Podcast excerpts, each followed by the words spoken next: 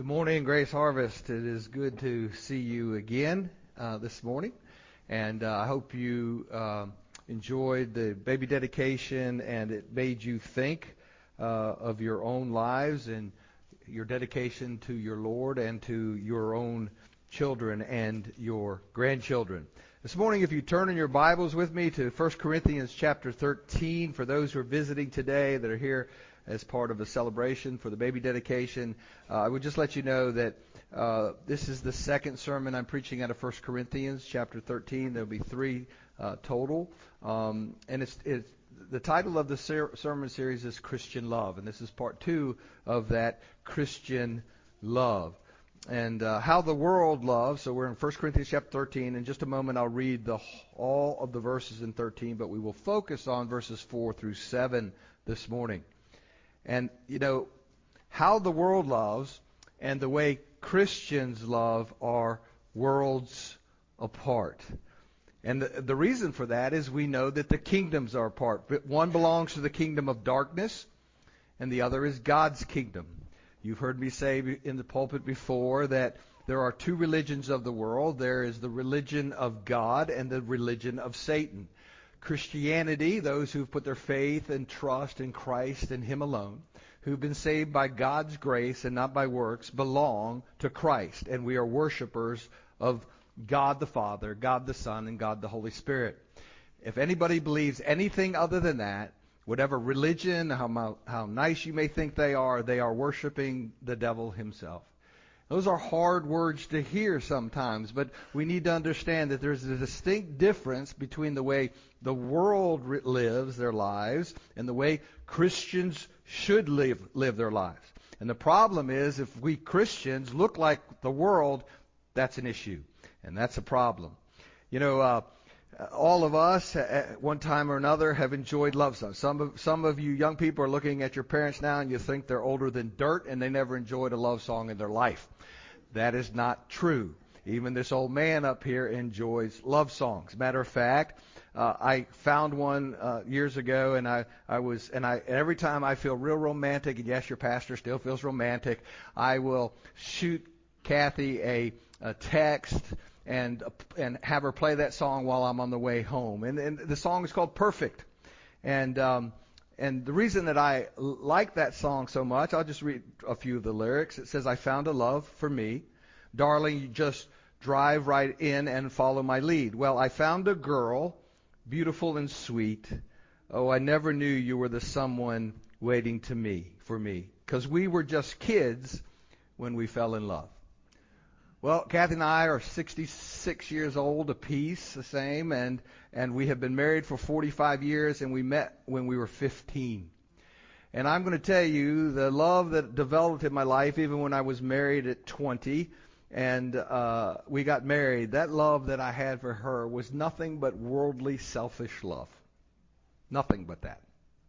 There was no genuine concern for her. It was what what I could get out of the relationship. And I'm not the only one. When you think about uh, examples of worldly love, my wife decided to share a love song with me. And she sent me uh, a song by Bruno Mars called The Grenade Song. Gave you all I had and you tossed it in the trash. You tossed it in the trash. You did. To give me all your love is all I ever ask, because what you don't understand is I'd catch a grenade for you. Throw my hand on a blade for you.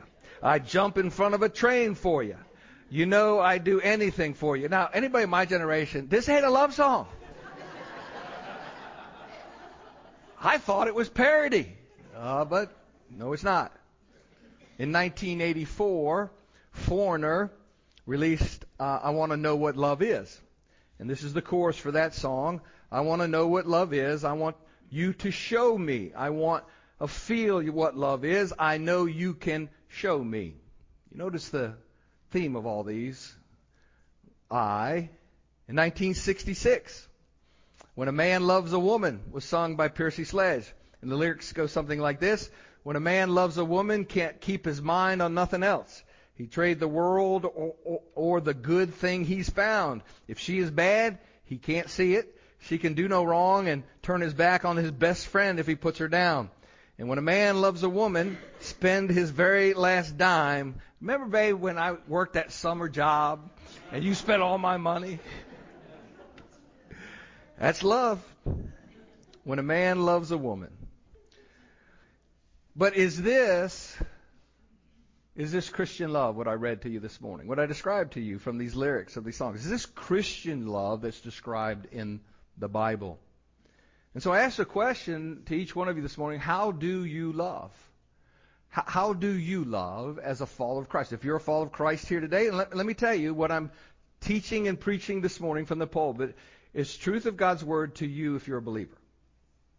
If you're not a believer, this makes no sense to you. This will make no sense to you. There'll be some good principles here.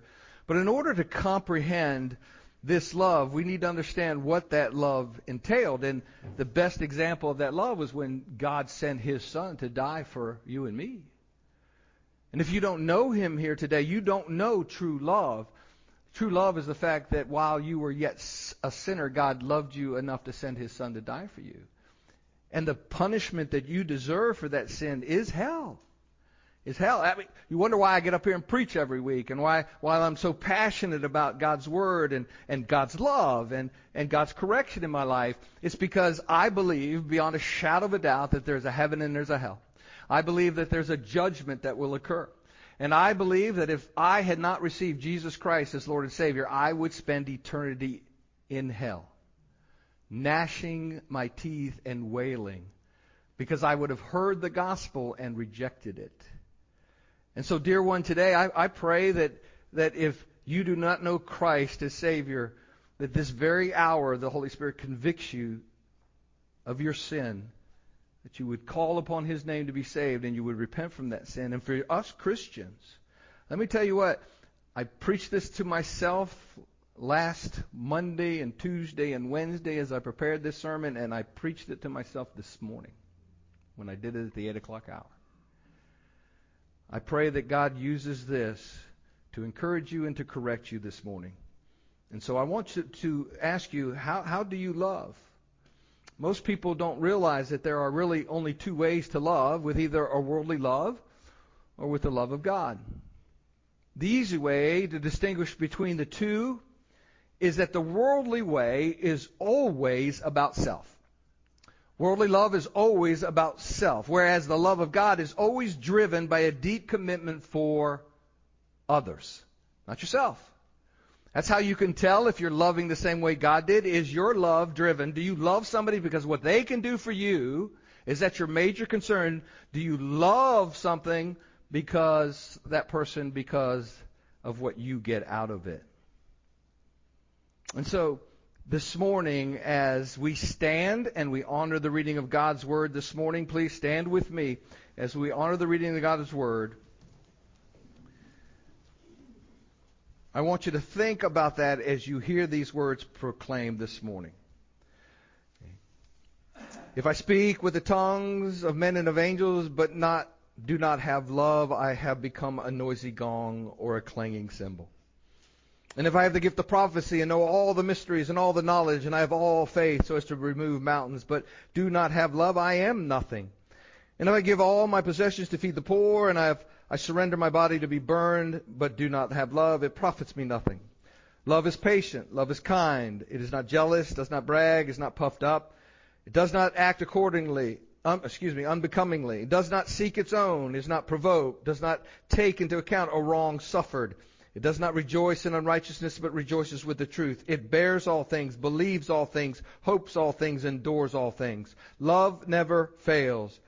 But if there are gifts of prophecy, they will be done away with. If there are tongues, they will cease. If there is knowledge, it will be done away. For we know in part, and we prophesy in part. But when the perfect comes, the partial will be done away. And when I was a child, I used to speak like a child, think like a child, reason like a child.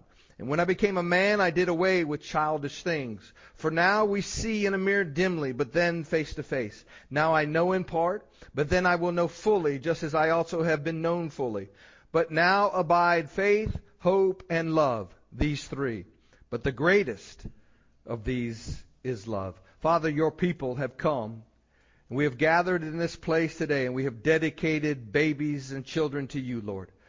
We have lifted up the parents and coveted with this body of believers to help the parents in every way we can. And this morning, Father, as now we have sung praises to your name, your people have gathered to hear the proclamation of your word. I pray as a mere man stands before your people today, Lord, that hearts are convicted. That, Father, that where encouragement needs to take place in your children's lives, I pray that they are encouraged this morning. And Father, where correction needs to take place, I feel, I pray that the, your word, the two-edged sword, would pierce us today, Father. And I pray, God, that through all of it, your Son would receive the glory and honor and praise. In Jesus' name, amen. Thank you. Have a seat.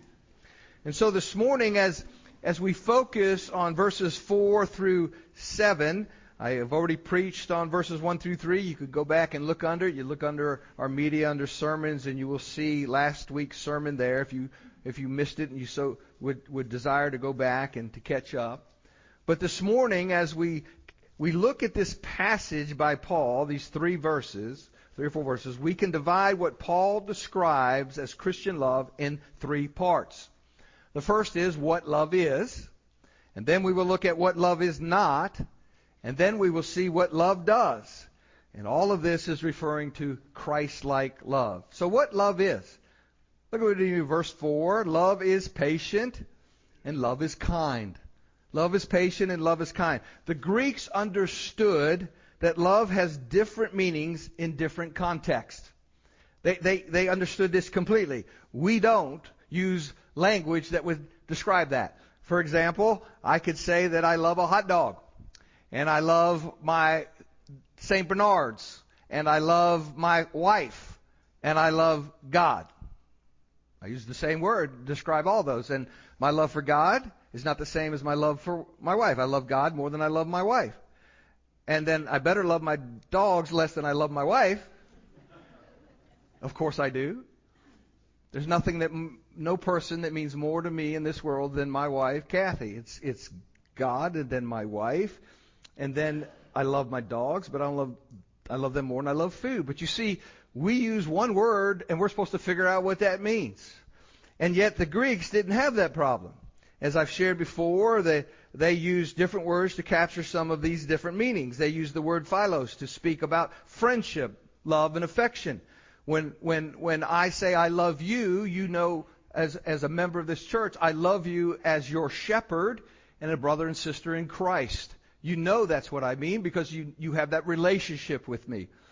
And, you know, that's kind of strange to the world. Sometimes I'll say I love you to a man and they're not used to me and they look at me like, what'd you just say to me?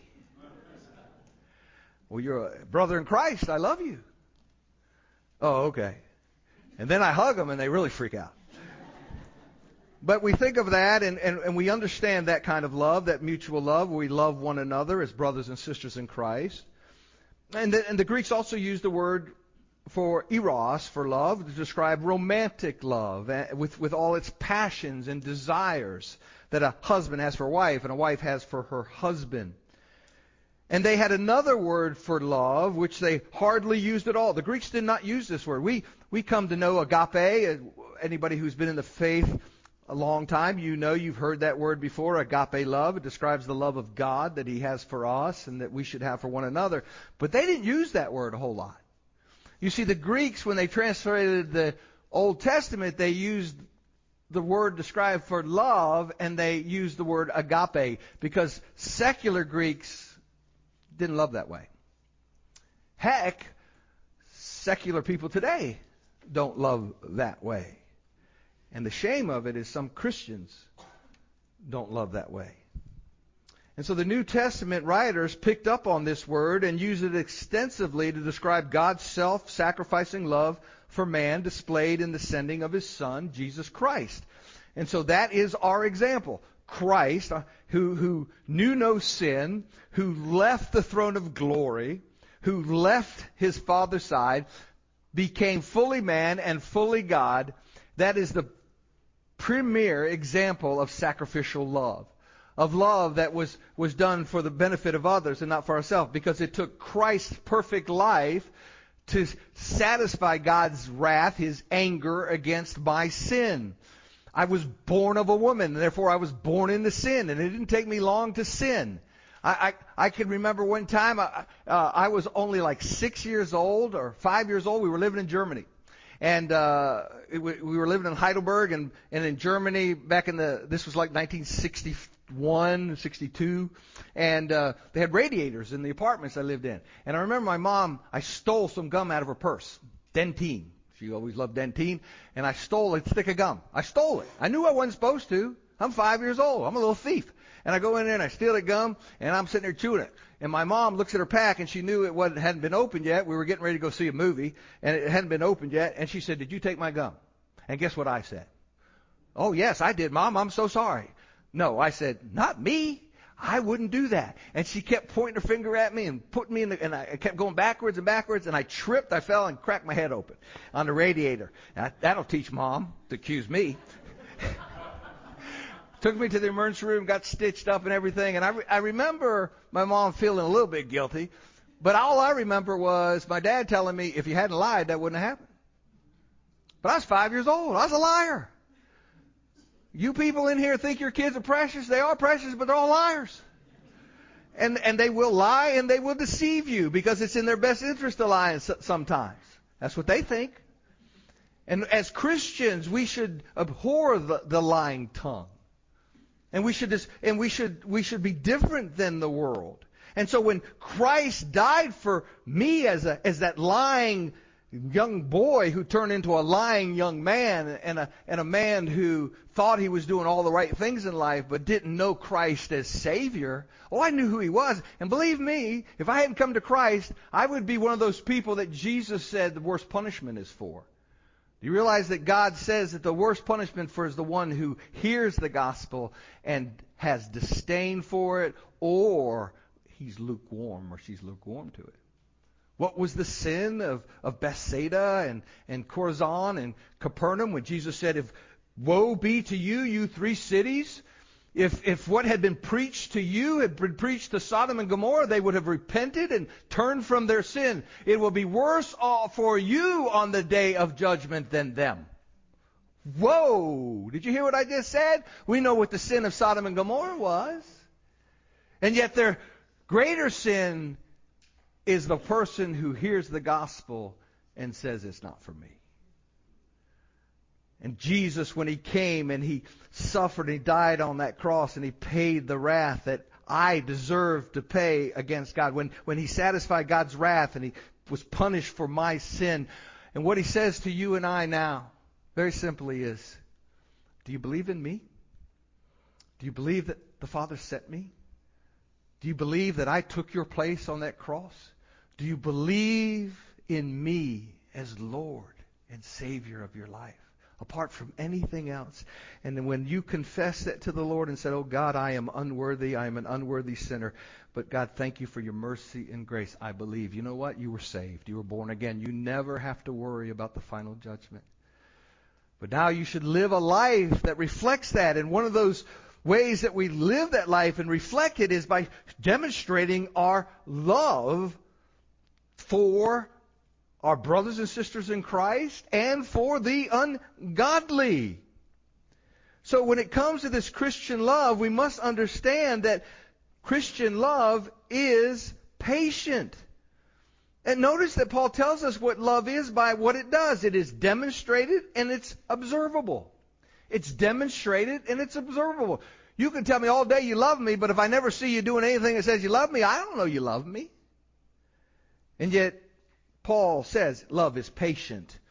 When we see patient in the New Testament, it almost, almost always relates to being patient with people, not our circumstances. How many times have you thought, well, Lord, give me patience? And usually you're asking for patience for what? For the circumstance you're in. But the Bible says that we're show patience, and the patience should be showing is with other people.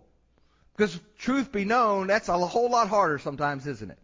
To be patient with other people, especially people you don't like people that, that irritate you, that, that, that, that aggravate you. And yet God tells us that we are to be patient.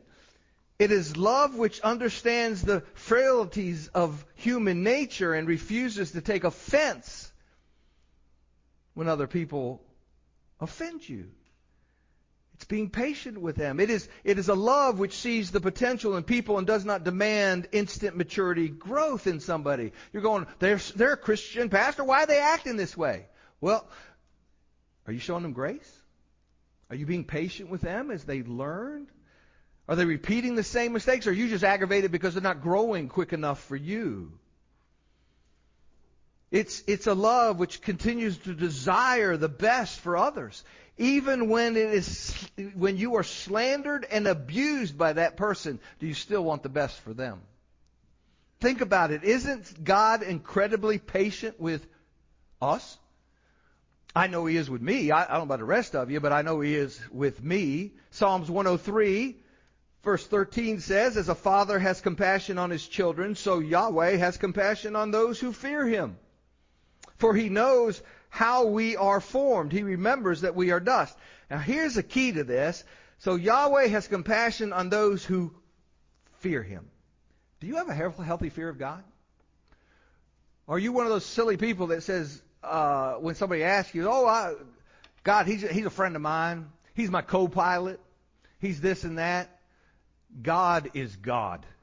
And God created heavens and the earth. And God spoke into existence and told how high the mountains to be and where the oceans to stop. He created life on this planet. And then He gave the dominion of this world to man. And He told man to multiply, be fruitful and multiply. He is our God. He is the one that we should fear because He can cast into the lake of fire. He is the one who forgives. He is our gracious Heavenly Father. And if we have that right, respectful fear, that is healthy and it is necessary for Christians to live a holy and pleasing life. If you don't fear God this morning, I would ask that you stop and evaluate your walk with Him. He is God. He is, He is, He is not our buddy. He is God. He is, he is the one that we owe everything to. And the problem with too many of us Christians is we think God owes us. Aren't you lucky that I'm yours, God? That you, I know He saved me because I was something special. Okay, maybe not. The fact of the matter is, He saves us to show His glory. And then when I am weak, he is strong. Uh, 2 Peter 3 9 says, The Lord is not slow about his promise, as some consider slowness, but is patient towards you, not willing for any to perish, but for all to come to repentance. Our God himself shows patience towards us. There are people in this church who've come to saving faith in their 70s. God had showed his patience with them. Now, dear one, you don't know, and I, I would hate for you to sit here today and then somehow in your mind think, you know, I hear this, I hear the pastor preach every week about this. He's always talking about the gospel. I don't need that right now. Maybe one day. Maybe when I get older. Maybe when I get married. Maybe, maybe, maybe. I'm going to tell you what, folks. Nobody knows the hour or the day that God calls you home. You don't know. We do not know. I, I, I was telling Kathy today, I, Back in the day, old folks like me, you'll remember this. You grab the paper, the obituary in the morning, you read, make sure you're still alive, right? That's what my dad used to do. I used to think that was silly. I do it now, but I look online, right? And when you look online, this week I saw a bunch of people dead in their 50s. Uh, Maria, is that her name? Maria Presley? She died in her 50s. I was reading one of the, uh, a couple of football players that I admired when I was younger in their late 50s, early 60s. These people just dropping dead and they're younger than me. But somehow in the back of my mind, I think, oh, I'm different. God needs me. God, He ain't going to call me home yet. But then the reality of it is, I know that God could take me this very moment while I'm preaching.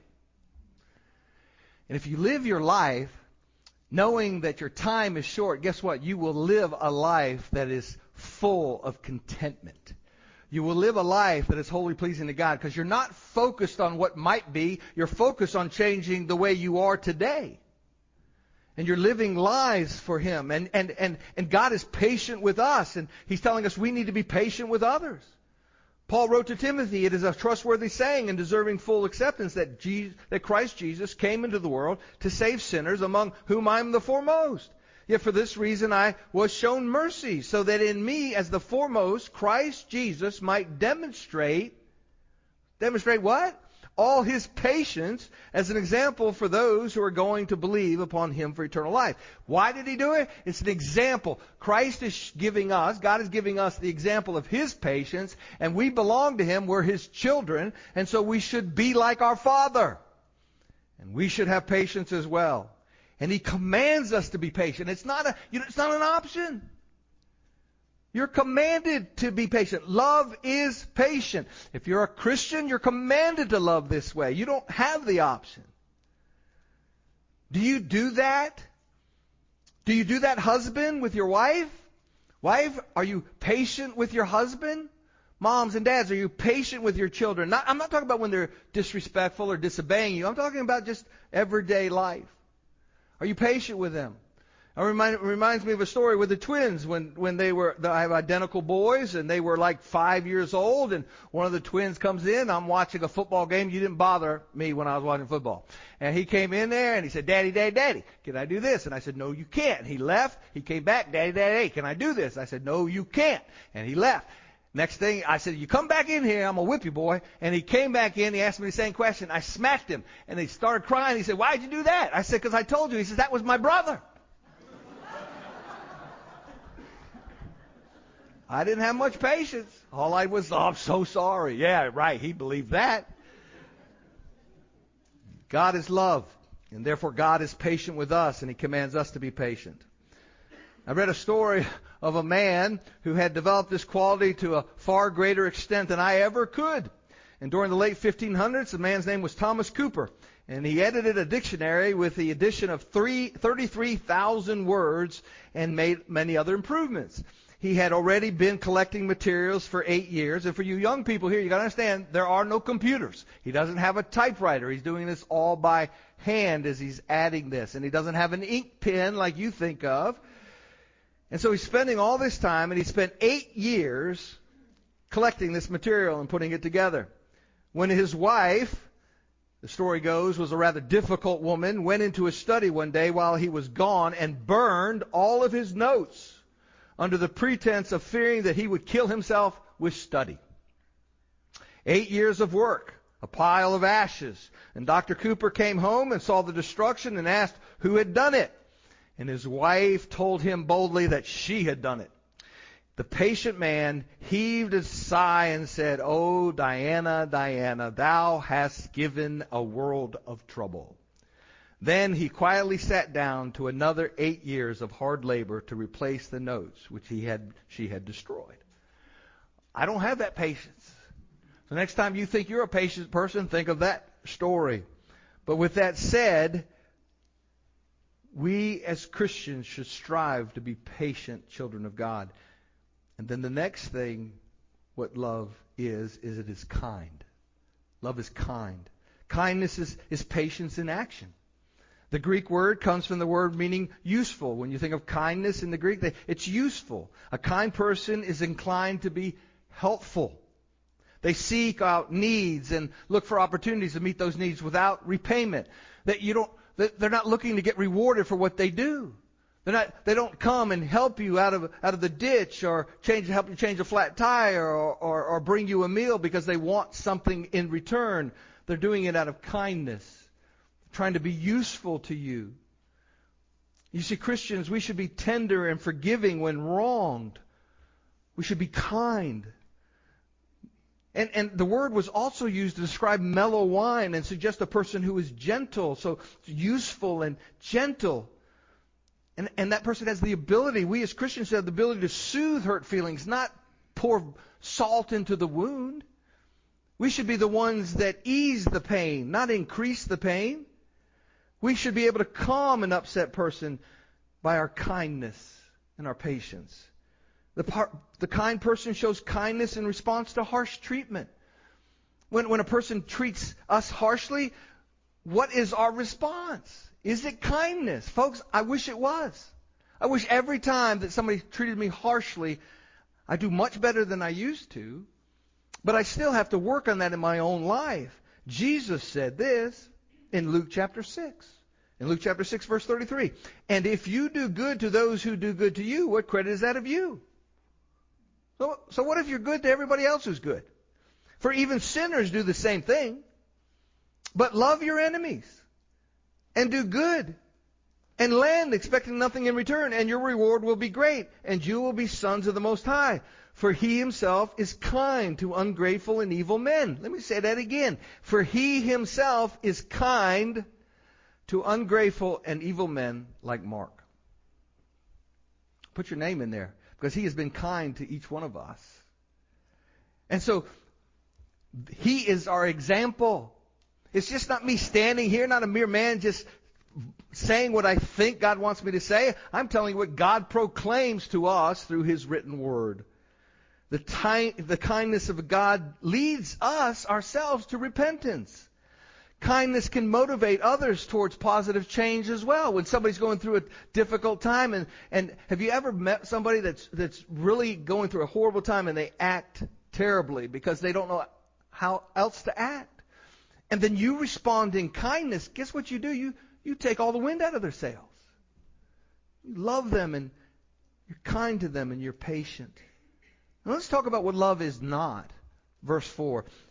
It is not jealous does not brag, is not puffed up, it does not act unbecomingly, it does not seek its own or is not provoked, does not take into account a wrong suffered, it does not rejoice in unrighteousness. There's a whole lot of knots in there, isn't it? Christian love is not jealous. The word means eagerly desire, and it is used both positively and negatively in the Bible. God is jealous of us. That's positive. When we're jealous of other people, it's not positive.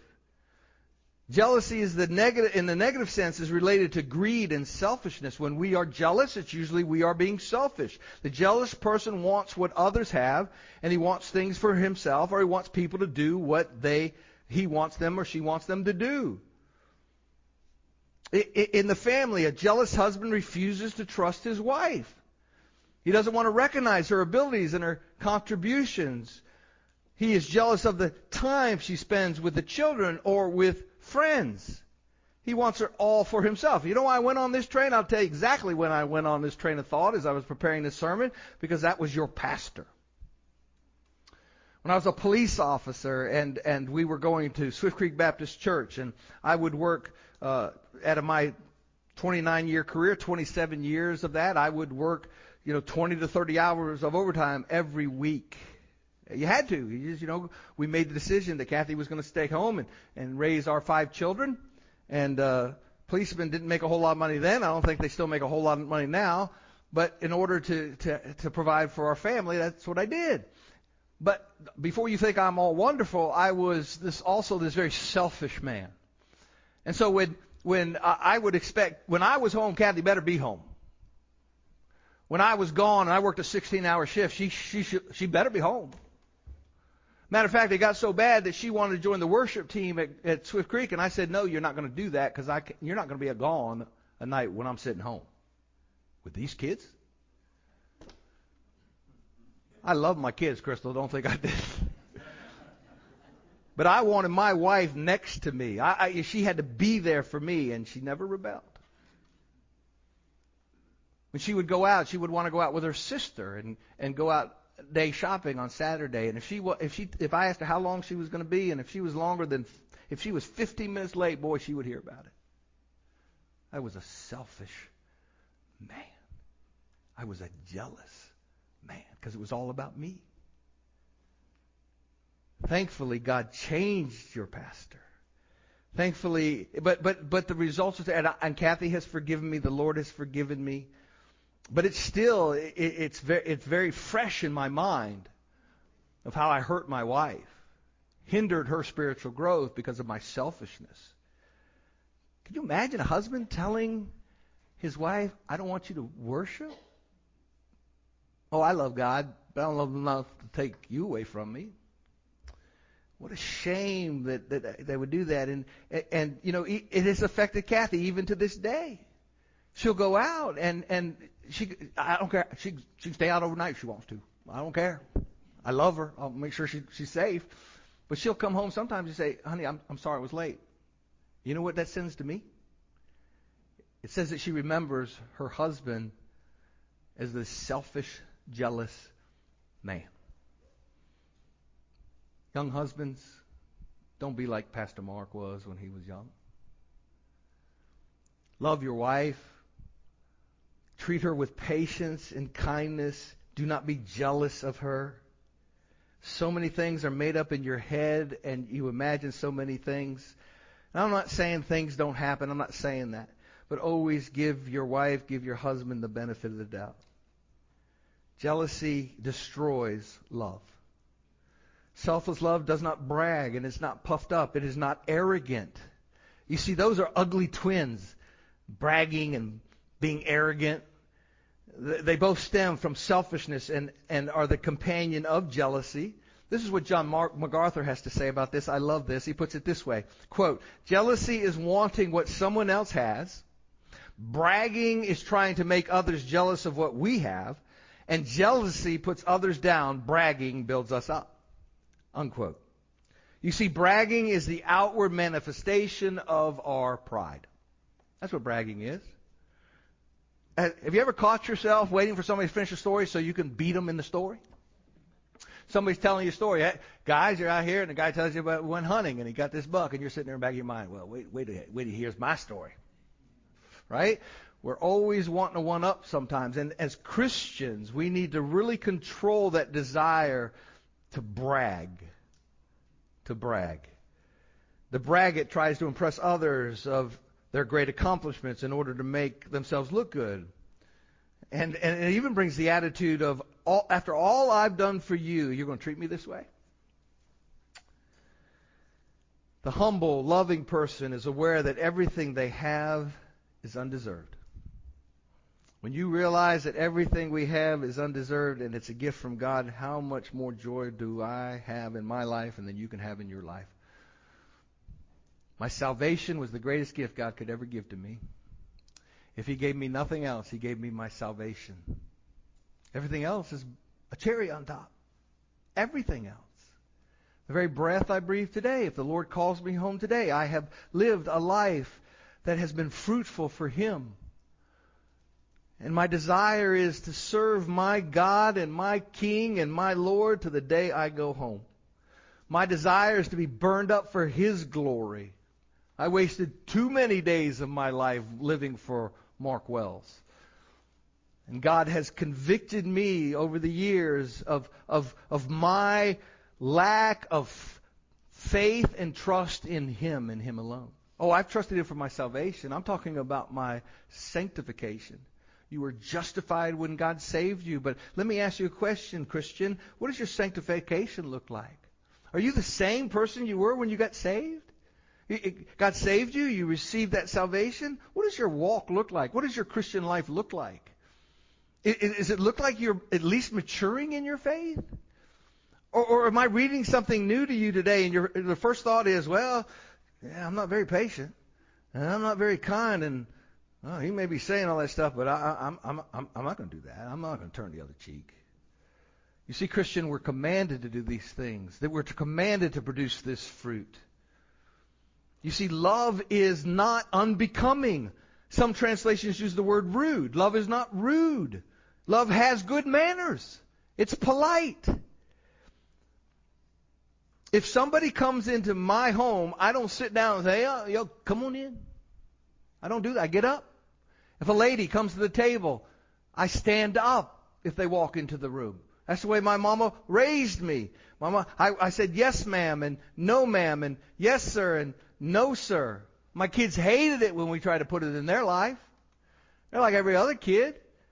The only difference was between being raised in my family and being raised in in uh, my mother's house was that if I didn't say yes, ma'am, and no, ma'am, and and I got a smack in the back of the head or across the face. Yeah, they used to do that, guys. And I'm not worse for wear for it. And guess what I do to this very day?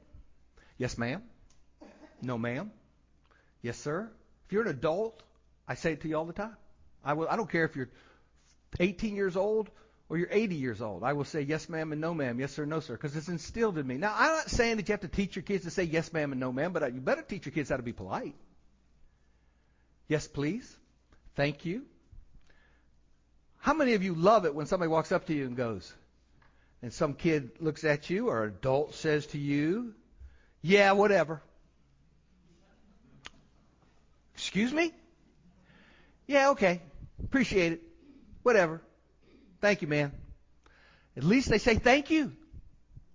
But I'm telling you what, it, it, it, it was amazing to me as a police officer how shocked people were. And I'm not talking, I'm talking about in the 80s and the 90s and 2000s when I was a policeman and I'd stop up and, excuse me, sir, may I see your driver's license and registration card? It was always sir. And I can never, I'll never forget one time that the twins were playing lacrosse at James River High School, and they grew up saying yes, ma'am, and no, sir. And I had to have a conversation with the coach. He was from up north, and when my sons came home, they said, Dad, we got in trouble today. I said, What'd you get in trouble for? We don't understand, Dad. I said, What do you mean you don't understand? He, when we said yes, sir to him, he said a few cuss words at us and told us we were disrespected him. I said, okay, you still say yes, sir. And I went and had a conversation with the coach, very polite conversation. I said, sir, I, I don't know how you were raised, but my children are not being disrespectful when they say yes, sir, and no, sir. And they will continue to say yes, sir, and no, sir to you. Uh, we're not going to have a problem, are we, sir? He said, no, no, no, no. He says, just where I grew up, if you said that, somebody was being smart aleck. And it's amazing to me how little simple things like manners have gone on the wayside. Respect. Love is not rude, Christian. Christian love should never be seen as rude. And if you think you don't have a problem with that, think about the last time somebody cut you off in traffic. Oh, yeah. Oh, well, I'm really good when people I can talk to them face to face. I see them at church preacher. I'm really nice to them. Let somebody cut off in tra- traffic. I, I, you know what the horrible thing is? When I'm talking to my daughter on the phone and she's driving, I hear me talking. It ain't good. Sorry, Crystal. Don't be looking so strange. But we're all guilty of it, aren't we? It's, it's amazing to me how, how we're so quickly become rude and we need to be careful that. Christian love does not seek its own. It's not selfish. It doesn't demand our rights. Alan Redpath said this The secret of every discord, I love this, the secret of every discord, every disagreement in Christian homes, communities, and churches is that we seek our own way and our own glory. Just think in your own home, husbands and wives, mommies and daddies, how much peace would be in your home if you weren't selfish, if you weren't rude to one another. It's, it, being selfish is, is, is, is what causes so many disagreements. Selfishness is the root of the problem of the human race. It's, it's is the antithesis of love. See, love is self-sacrificing. It is not selfish. Christ so loved the world that he gave his only begotten Son. He loved us and he gave to us. God did not send his Son to be served, but to serve. And are we greater than the master? Are you greater than the teacher? Of course not. And so if God tells us to act and He shows us, He didn't just tell us, He showed us how He act in an unselfish way. Christian, why do we find it so hard not to do that? Why do we find it so easy to be selfish? I can tell you why. Because the flesh is always warring against your spirit. It's a constant battle that we have to be on guard for. Elisabeth Elliot was once speaking on this subject to an audience that included some young children who were sitting right in front of her. And as she spoke, she wondered how she could make this plain to them. How could she, how could they, how could she get across about Christian love not being selfish? And as she spoke, she wondered about this and how she could apply it. And later, she got a letter from one of those children, a six year old boy, who wrote her. And this is what he said. He said, I am, I am learning to lay down my life for my little sister. She has, she has to take a nap in the afternoon, and, and I don't have to take a nap. But she can't go to sleep unless I come and lay down beside her. So I lay down with my little sister. That boy is learning unselfish love. You see, husbands, wives, children, if we would apply this verse as that little boy did, our homes would be free of conflict and it would bring honor to our Lord and Savior Jesus Christ. Aren't you glad that Jesus didn't insist on his rights? He could have stayed in heaven. He and if he had done so, we would not be saved. Christian love is not provoked. It's not provoked. The Greek word means to sharpen, to stimulate, to rouse to anger. Love does not have a hair trigger temper. It is, it, it, it's not quick to be angry. It's not quick to run off at the mouth. Some people make everyone around them walk on eggshells. I pray that you're not that type of person. Have you ever been in at work or around friends or acquaintances or school at school with fellow kids your age and somebody walks in and everybody gets real quiet? Why? Because they don't like they're afraid of what is going to happen if they offend the person that just walked in the room. Christian, that should never be named amongst us that we have a quick temper. Those kind of people are easily offended. One little thing that doesn't go their way will set them off, and, and then, then everybody has to suffer. I, I can tell you this when I get angry, I am not loving. When I get angry, I'm not. You know, we've talked about righteous anger, and if we're honest with ourselves, that comes far and few between when the other times than when we're angry. And usually, even if it's righteous anger, I wind up sinning after that anyway because I take it too far. And so it's it's it's always be, it's always in the front of my mind. Am I controlling this anger? Am I speaking harshly? If Kathy asks me something, do I do I respond sarcastically or snarky? Or or is it always with a desire to put her first, to her wants, her needs, her desires first above my own? Christian love does not take into account wrong suffered. The word account here, obviously, we're looking at it's an accounting word. We don't add things up. I don't take out my little black book or take out my phone or my iPad and start, okay, well, this is what so and so did to me on January the 15th, 2023.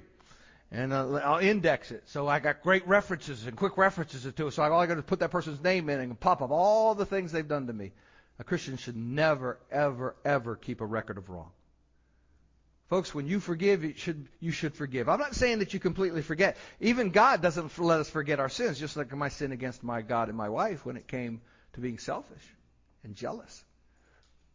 It's there to remind us of what that sin can cause, and we've been forgiving, and we don't wallow in it, and we move past it, and we learn from it. But we, as Christians, I, I, we should have this attitude, and I thank God for this because He has answered this prayer in my life. I can tell you this is one thing I do well is not keep a record of wrong. And and I, I thank God for that. Because I used to be that guy. My wife used to say, You don't forget anything when it comes to mistakes I made.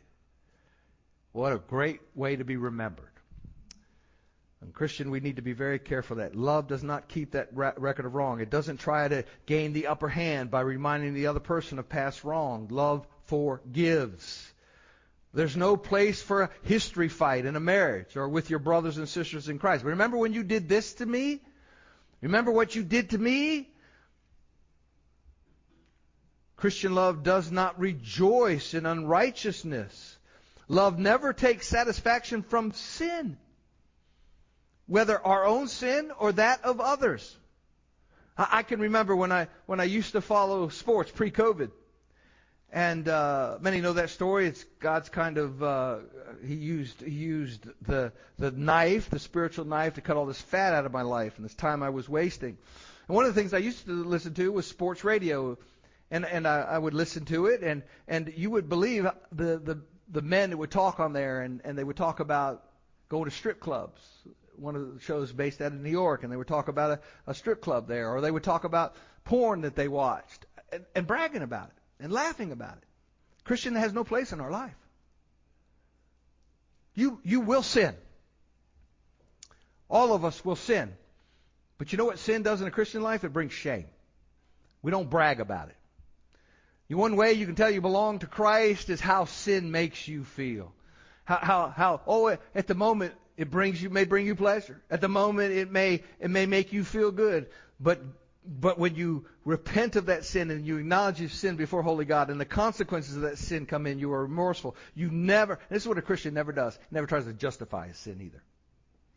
Christian does not try to justify his sin. Well, you just don't understand, Pastor. I need this or I, I have to do this. No, you don't. If it's sin, you don't.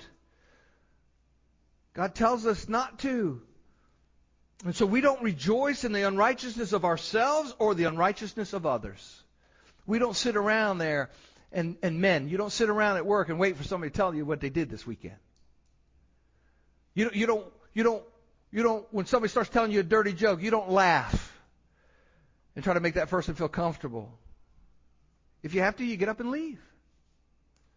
You see, because you do not rejoice in unrighteousness. See, that's application to this verse.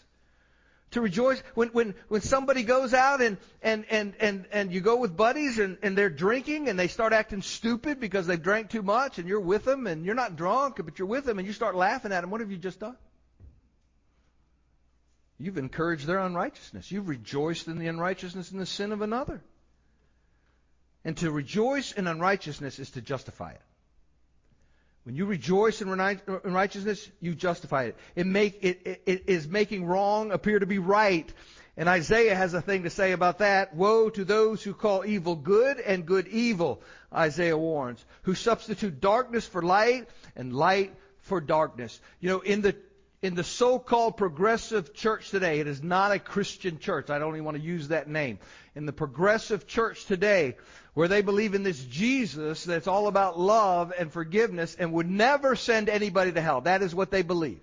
That God, a loving God would never send anybody to hell. It doesn't matter what you believe, you can go there. I don't know how they get to that point. But they do. I don't even know why they even mention Jesus, but they do. And then you'll have signs on their door, all are welcome. And, and believe me, we all are welcome here. They have LGBTQ plus flags out front and welcoming homosexuals and they uh, into their church, which they should. But the problem is they tell the people that God loves them just the way they are and they don't have to change. I would no more tell a homosexual that I would tell them that God does love you, but He loves enough, you enough that He sent His Son to die for your sin. Just as I would if you were a heterosexual male or woman came in this church and you're living together, I would set you aside. I'd say, God loves you. God wants to save you. And guess what? That's sin. And sin separates us from a holy God. And if you want that relationship with God, you cannot live together as man and wife. You cannot, you cannot be engaged in the intimacy before you are married. That is a sin against the holy God. You cannot claim to be a Christian and live in sin without any remorse or regret at all. But see, they don't hear that. What they hear is God loves you and you can stay just the way you are. You know how many countless millions of people will be sent to hell because some preacher stood up and said, it's okay. It's, that's turning God's truth upside down. What love does. Quickly, it rejoices with truth. Love gets excited when it hears of spiritual victories. Love encourages by expressing joy over little evidence, over the little evidence of growth. I don't know how many times when I when I've watched a mom or dad talk about their children coming to faith in Christ and watching them grow. Or, or, or, when, when I, when I hear somebody that's discipling somebody and, and they come and they share the, the, how that person is growing in Christ, those, the world doesn't care about things like that. But we as Christians, we rejoice in the truth. And see, Christian love bears all things. It, it means to protect by covering. You, we, we have this image of a, of a mother who, who protects their children, would never let anything happen to her child. Love doesn't broadcast the problems of others. You see, when you love somebody and somebody comes and tells you something, you don't run and go tell everybody else in the church that person's problems. That's not loving them. That's not bearing things with them. They come to you in confidence because their world may be turned upside down, and you're going, "Oh, you're so I'm, I'm so sorry, I'm so sorry," and then you run over and you tell somebody about their problems. Christian love bears that with that person. You don't joke about it. You don't run and tell others. You're not sarcastic. You don't put that person down. Love defends the character of that person. And as much as possible within the limits of truth. Yes, the person may have failed, and yes, the person may have sinned, but do you have to pile on that person? Do you have to act like there's no forgiveness, like God can't forgive them? Woe be to us when we start having that attitude. You see, love protects. Love, Christian love believes all things. Love is not suspicious or cynical. It, it believes the best outcome of the one who, who has done the wrong. That the, the wrong will be confessed and forgiven and love, that loved one restored to righteousness.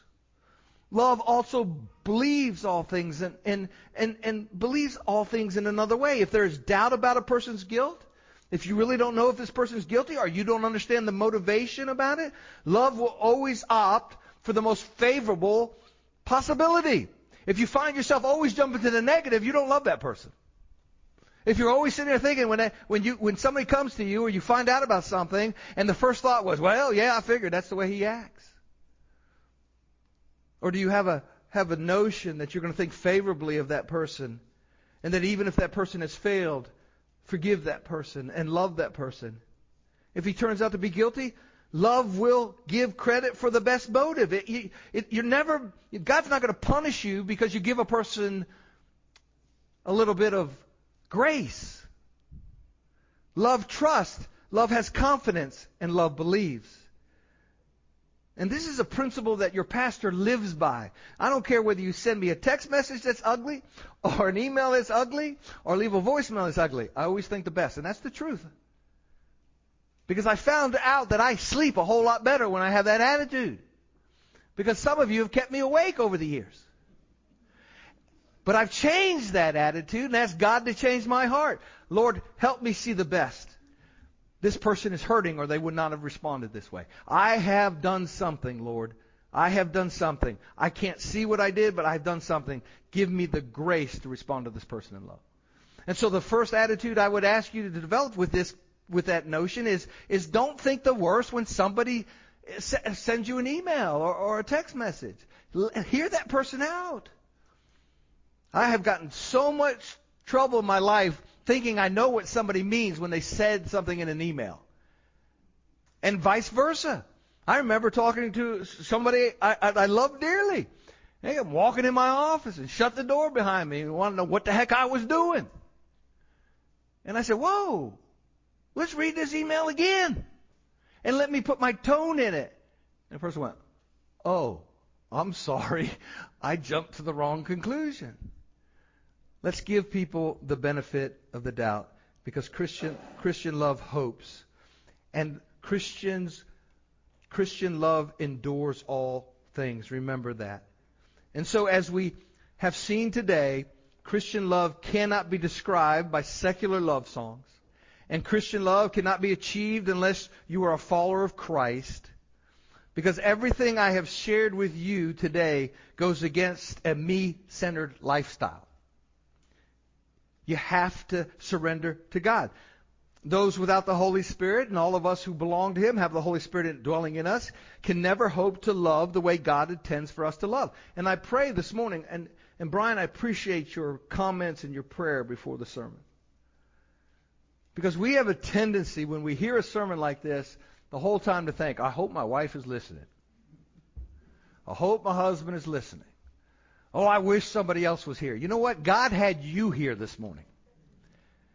And God spoke to you this morning through the preaching of His words. Not because I'm something special. I'm just a mere man that God has said, you will proclaim my truths. But the Holy Spirit indwelling you today, let that Holy Spirit convict you where you fall short. Ask God to forgive you where you've fallen short. Ask God to teach you to love this way. Folks, meditate on this 1 Corinthians 13. Memorize 1 Corinthians 13. Let it be such a part of your life that people will know you as that Romans 12 and that 1 Corinthians 13. They will know you that, that, that, that when you leave this world, the one thing they will say to you is, is this person, they, they exhibited the love of Christ. It wasn't just, it wasn't just something they said. I watched it in their lives. Can they say that about you this morning? My prayer is that where we fall short, God would work in our lives. We would yield to the Holy Spirit, and we would strive to love the way Christ loved us. Every head bowed, every eye closed. You know, today we have gathered and we have seen babies, and who doesn't love babies? And we've seen mommies and daddies come up here and and dedicate. I met with all these parents and, and one of the things we talked about is, is what does God expect from them? Well, God expects them to teach them what I just taught you today. God expects all of us to live this in front of our children, in front of our spouses, in front of our friends, in front of our coworkers. God does not give us a day off, Christian. He doesn't give us a vacation for living for Him. Our desire should be to love the way Christ loved. And he and we don't have to guess what it is. We know that love is patient and love is kind and it's not jealous and it does not brag and it's not puffed up, puffed up and it does not act unbecomingly and it does not seek its own. It does not, it's not provoked and it does not take into account the wrong suffered. It does not rejoice in unrighteousness, but rejoices in the truth. Love bears all things and believes all things and hopes all things and endures all things. Christian, let that be your battle cry. Let that be desire in your life that this is you. Strive to love like that. Church, if we would love like this, the world would be beating down our doors to have what we have. In just a moment, I will stand before you God's people. And I pray that during this time of invitation, if God has moved in your life and you want me to pray with you or want one of the elders to pray with you after the service, please hang around, let me know. If God has moved you in a way that I can never imagine and you need to talk today, I'm here. My desire is not to manipulate anybody, but I, I, I will, I will spend my life encouraging you and begging you to come to Christ if you do not know Him as Lord and Savior this day. All what I said was foolishness to. Do you want to live this life like, like the world lives it, where it's empty? Love is fleeting and it's, and it's superficial and it's jealous? Or do you want to have this love that Scripture talks about? You can only have that through Christ.